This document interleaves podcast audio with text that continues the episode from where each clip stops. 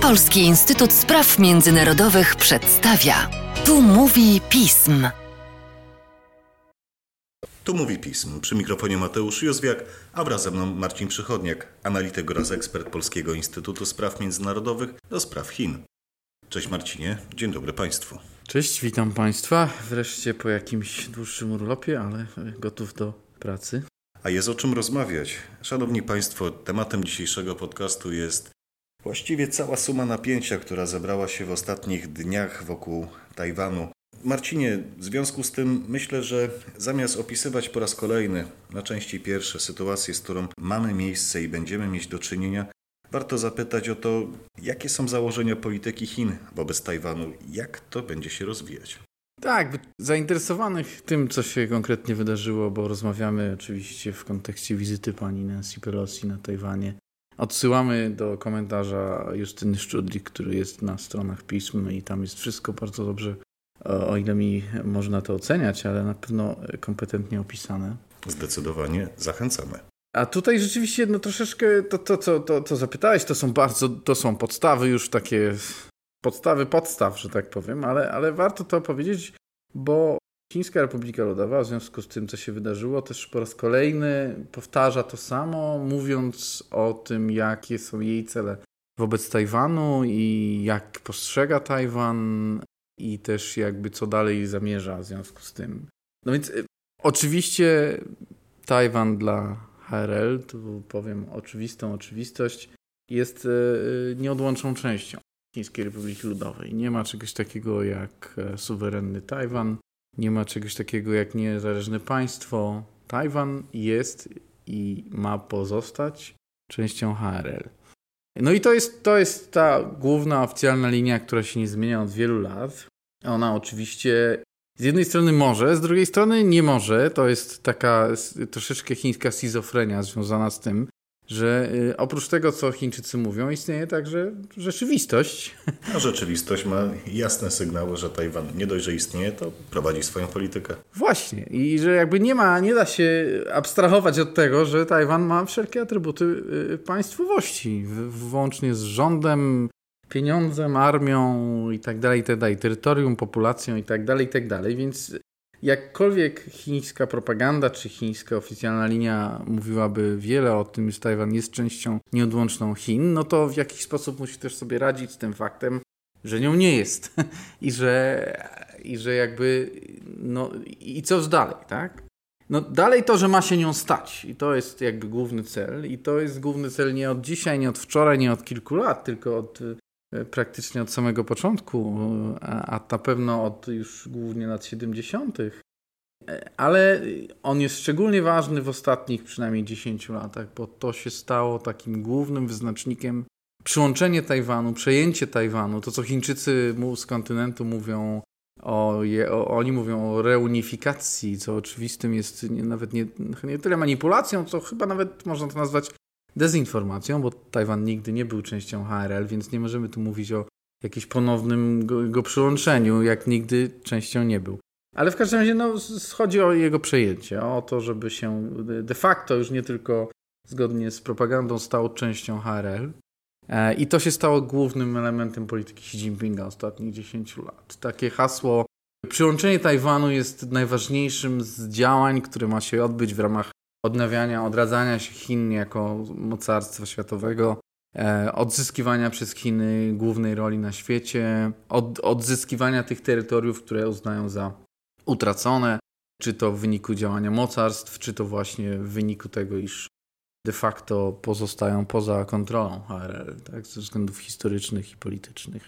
Więc i, i to warunkuje tak naprawdę wszystko w tej chwili to, ile Xi Jinping zainwestował politycznie kapitału w, w, fakt, żeby ten Tajwan przyłączyć, to jak warunkuje wobec tego celu, jak ten cel warunkuje tak naprawdę polityka HRL, no powoduje, że de facto Chińska Republika Ludowa stała się zakładnikiem swojej własnej polityki, tak? bo nie ma w tej chwili odwrotu, nie ma w tej chwili pola do kompromisu tak naprawdę, bo HRL i, i mówi o, o przyłączeniu, o przejęciu tak naprawdę i tu są dwa wyjścia, tak? Dwa wyjścia. Jedno jest takie, że odbędzie się to za zgodą Tajwańczyków. co jeszcze do pewnego momentu może nie było jakoś bardzo prawdopodobne, ale było możliwe do rozważenia. Tak? Powiedzmy gdzieś no do, do lat 2000, końcówki mniej więcej, początku lat 2000. Postępująca integracja ekonomiczna między wyspą a kontynentem, też rządy na Wyspie Partii Narodowej, która zawsze była ba bardziej prochińska w sensie współpracy i tak dalej, i tak. To się zmieniło bardzo. Już nie będę teraz wchodził dokładnie w szczegóły jak i dlaczego, o tym też kiedyś chyba już rozmawialiśmy, ale nie ma takiej możliwości w tej chwili, kiedy de facto na Tajwanie obserwujemy powstawanie narodu tajwańskiego. E, ostatnie sondaże mówią o tym, że jako Chińczyk identyfikuje się 2% mieszkańców wyspy. Jako Chińczyk, tak? Ponad 20% jeszcze nie jest zdecydowanych, znaczy wskazuje jako swoją identyfikację, e, bądź to mówiąc, że jestem Tajwańczykiem, a jednocześnie jestem też Chińczykiem. Ale cała reszta mówi już, że są Tajwańczykami, więc to nawet jeśli weźmiemy pod uwagę, że to jest jakieś dwadzieścia kilka procent, biorąc tych, którzy jeszcze są, nazwijmy ich, niezdecydowani, no to pozostaje nam ponad 60% czy 70 nawet procent ludzi, którzy mówią, że jesteśmy Tajwańczykami i nie widzimy swojej przyszłości w, w jakiejś mniejszej czy większej symbiozie, już nie mówiąc o integracji z HRL. I tu jest problem, bo jeśli nie tak, no to zostaje jedna metoda, czyli siłą przejęcie wyspy.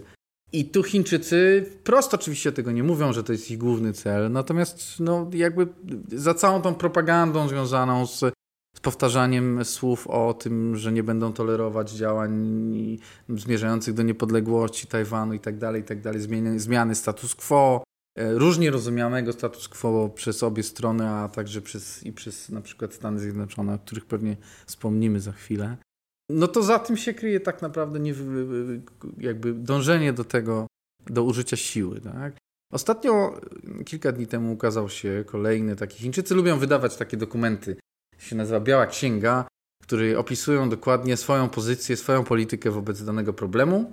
No i na kanwie tych wszystkich wydarzeń związanych z wizytą pani Pelosi, ale nie tylko, manewrów wojskowych chińskich w cieśninie tajwańskiej i nie tylko w cieśninie, e, wydali kolejny taki dokument, którym, no, którym powtarzają to, co przed chwilą stwierdziłem, ale też e, odwołują się nadal na przykład do zasady jedno państwo, dwa systemy, która to zasada do pewnego czasu była bardzo używana przez Chińczyków jako pewna podstawa integracji, no ale skompromitowała się całkowicie w oczach Tajwańczyków po tym, co się wydarzyło w Hongkongu, który tę zasadę który był tej zasady symbolem i wyznacznikiem, a, a więc no to, to, to wszystko pokazuje, że tu jest jakaś, jest jakaś pułapka z jednej strony dla władz chińskich, które nie mogą się wycofać już z tego, a z drugiej strony no, pewien też świadomość, że jeśli zbrojnie, no to jest bardzo duże ryzyko dla Pekinu.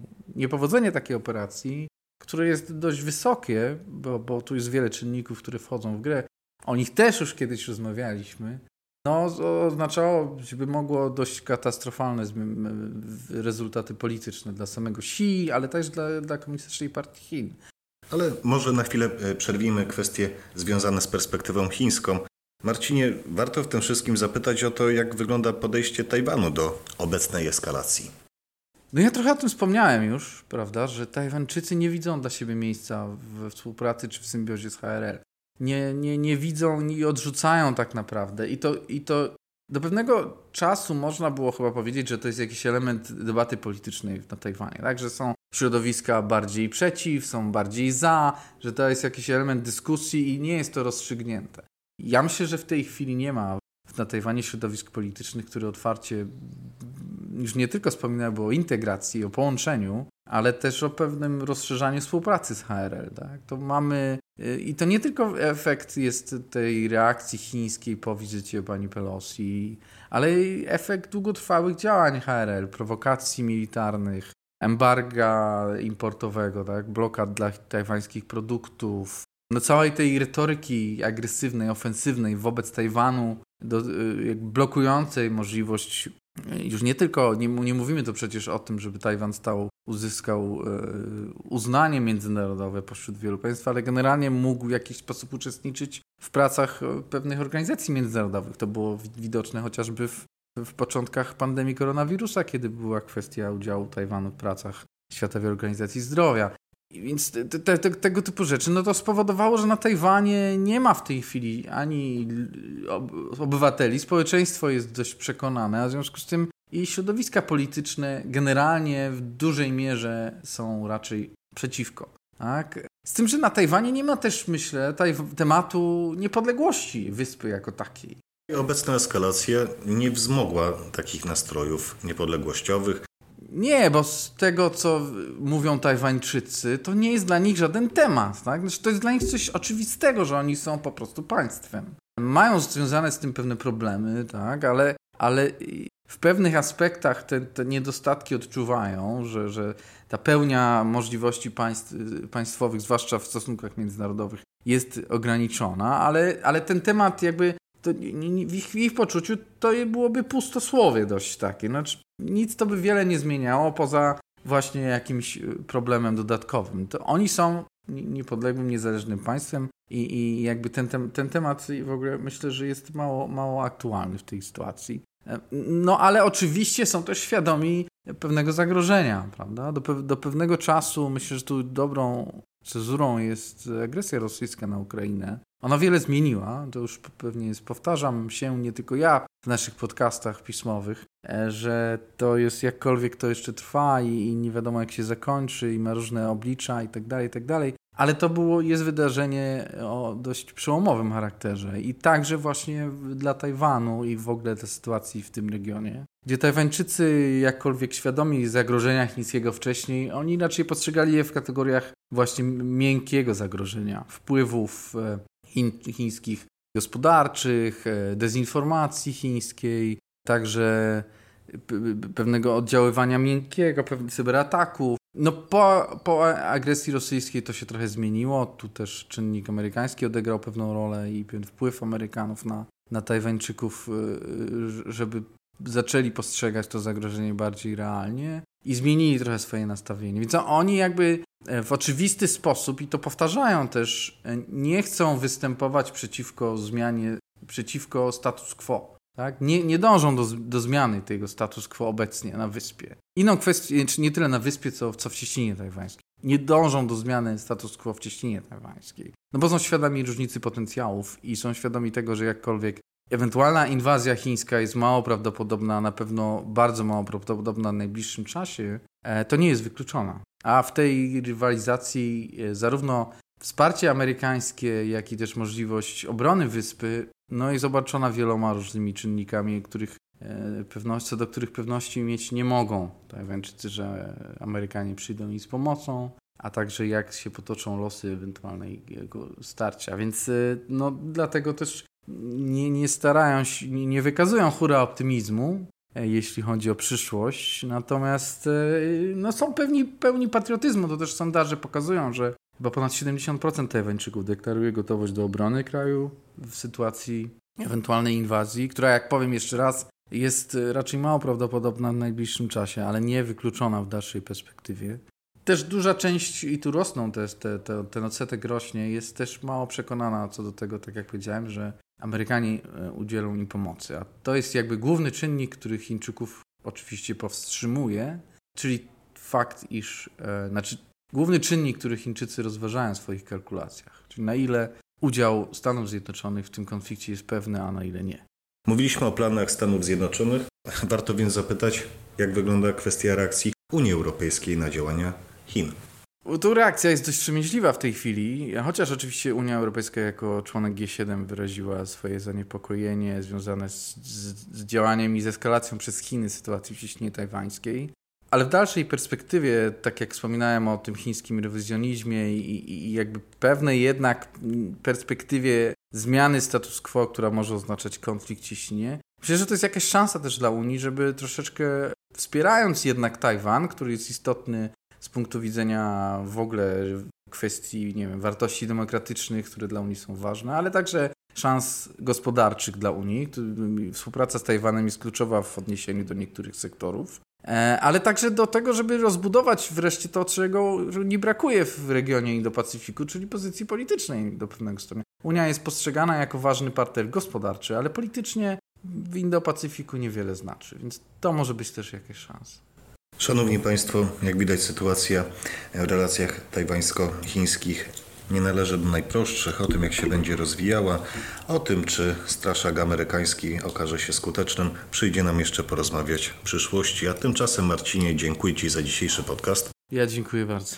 Państwa zaś zachęcam do śledzenia naszej strony internetowej, czytania najnowszych biuletynów i komentarzy, śledzenia mediów społecznościowych, także naszego kanału na YouTube. Z mojej strony to wszystko. Dziękuję za uwagę i do usłyszenia.